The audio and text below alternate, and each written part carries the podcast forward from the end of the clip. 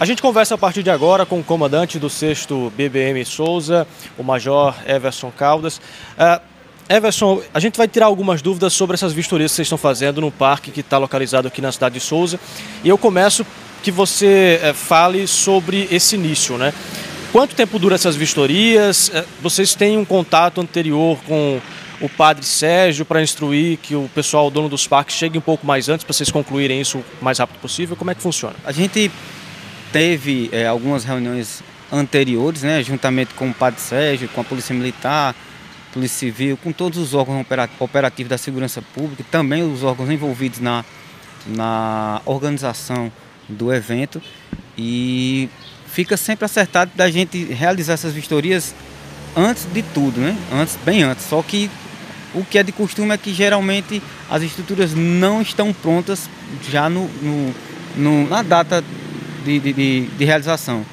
A exemplo desse, desse evento, é, no, na sexta-feira à tarde, a gente realizou a primeira vistoria e visualizou apenas alguns parques prontos para funcionar, com todos os equipamentos que são necessários, a, a RT, é, elétrica, estrutural, extintor de incêndio, aterramento. Então, apenas alguns parques estavam com tudo isso pronto. E a liberação deles é feita paulatinamente, à medida que eles deixam todos, todo o material pronto, todos os equipamentos prontos, né? com extintor, é, aterramento, isolamento também da, da parte elétrica, que inclusive é um dos pontos que nós retornamos há pouco tempo de lá, que estava com uma pendência exatamente em um dos postes que eles fazem a ligação do parque. Que ele, o poste não estava energizado mas estava com a fiação totalmente exposta, né? A fiação sem energia, mas exposta. E aí a gente, juntamente com a prefeitura, orientou e também com o, o, o proprietário do, da escola, que é bem próximo a uma escola de crianças, né? Conversou e foi retirado esse poste, né? Porque tinha esse provável risco, né? Porque não tinha energia, não tinha como sofrer a descarga elétrica. Mas aparentemente o pai, a mãe que vê aquilo ali pode achar que tem essa iminência de, de receber um choque elétrico. É bom a gente deixar isso também muito bem explicado para quem está nos acompanhando. Os parques eles só são liberados após a vistoria dos, do Corpo de Bombeiros. Né? Por exemplo, a gente tem visto nas redes sociais carrinho de bate-bate, surf, é, cadeira maluca. Esses que já estão funcionando só funcionam porque vocês foram lá, fizeram a vistoria e liberaram, não é isso? Os que estão funcionando deveriam estar funcionando os que estão com nosso, nosso aval. É, tanto que nós temos uma equipe toda noite no local, exatamente para fazer a prevenção da, das festividades e também fiscalizar esses outros parques que não estão prontos para que eles não comecem as atividades sem que estejam totalmente prontos para começar. Né? A gente vê é, no Brasil e no mundo muitos parques que acabam ocasionando acidentes, até muito graves, inclusive. E os pais eles são muito preocupados com essa questão dos seus filhos, as crianças, os adolescentes irem a parques de diversão por conta desses brinquedos mais perigosos, digamos assim, como um ranger, uma roda gigante também é considerado porque é muito alto. Uh, como identificar que um brinquedo pode apresentar um problema grave, assim, para uma pessoa comum chegar e fazer uma ligação para o corpo de bombeiros e orientar?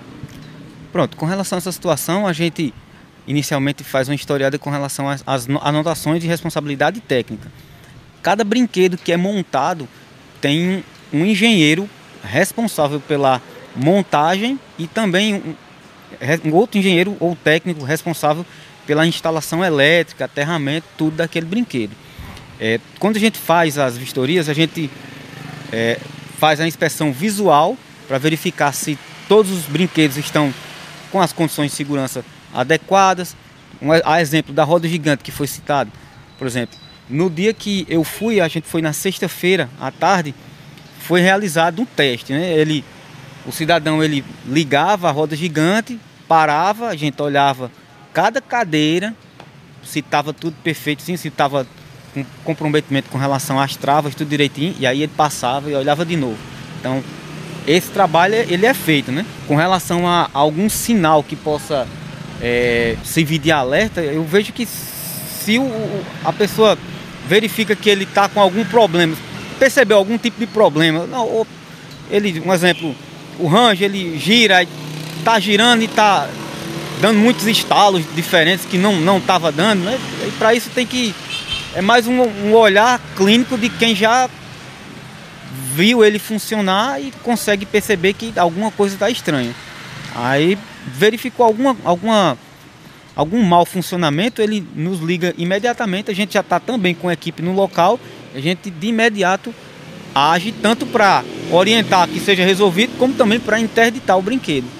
Para a gente fechar aqui sobre essa equipe que você disse que está no local, são quantas pessoas e se vão estar ao longo dos dias da festa da padroeira completa?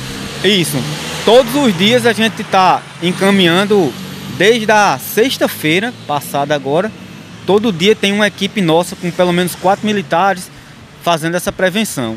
E nos dias de maior fluxo a gente vai reforçar com um efetivo maior. Como são dias mais tranquilos, aí não tem. É, é, é, durante a semana não vai ter essa movimentação tão grande. Nos dias de final de semana, que vai ter uma, uma, uma, uma frequência maior do, do público, a gente vai dar uma reforçada maior no efetivo.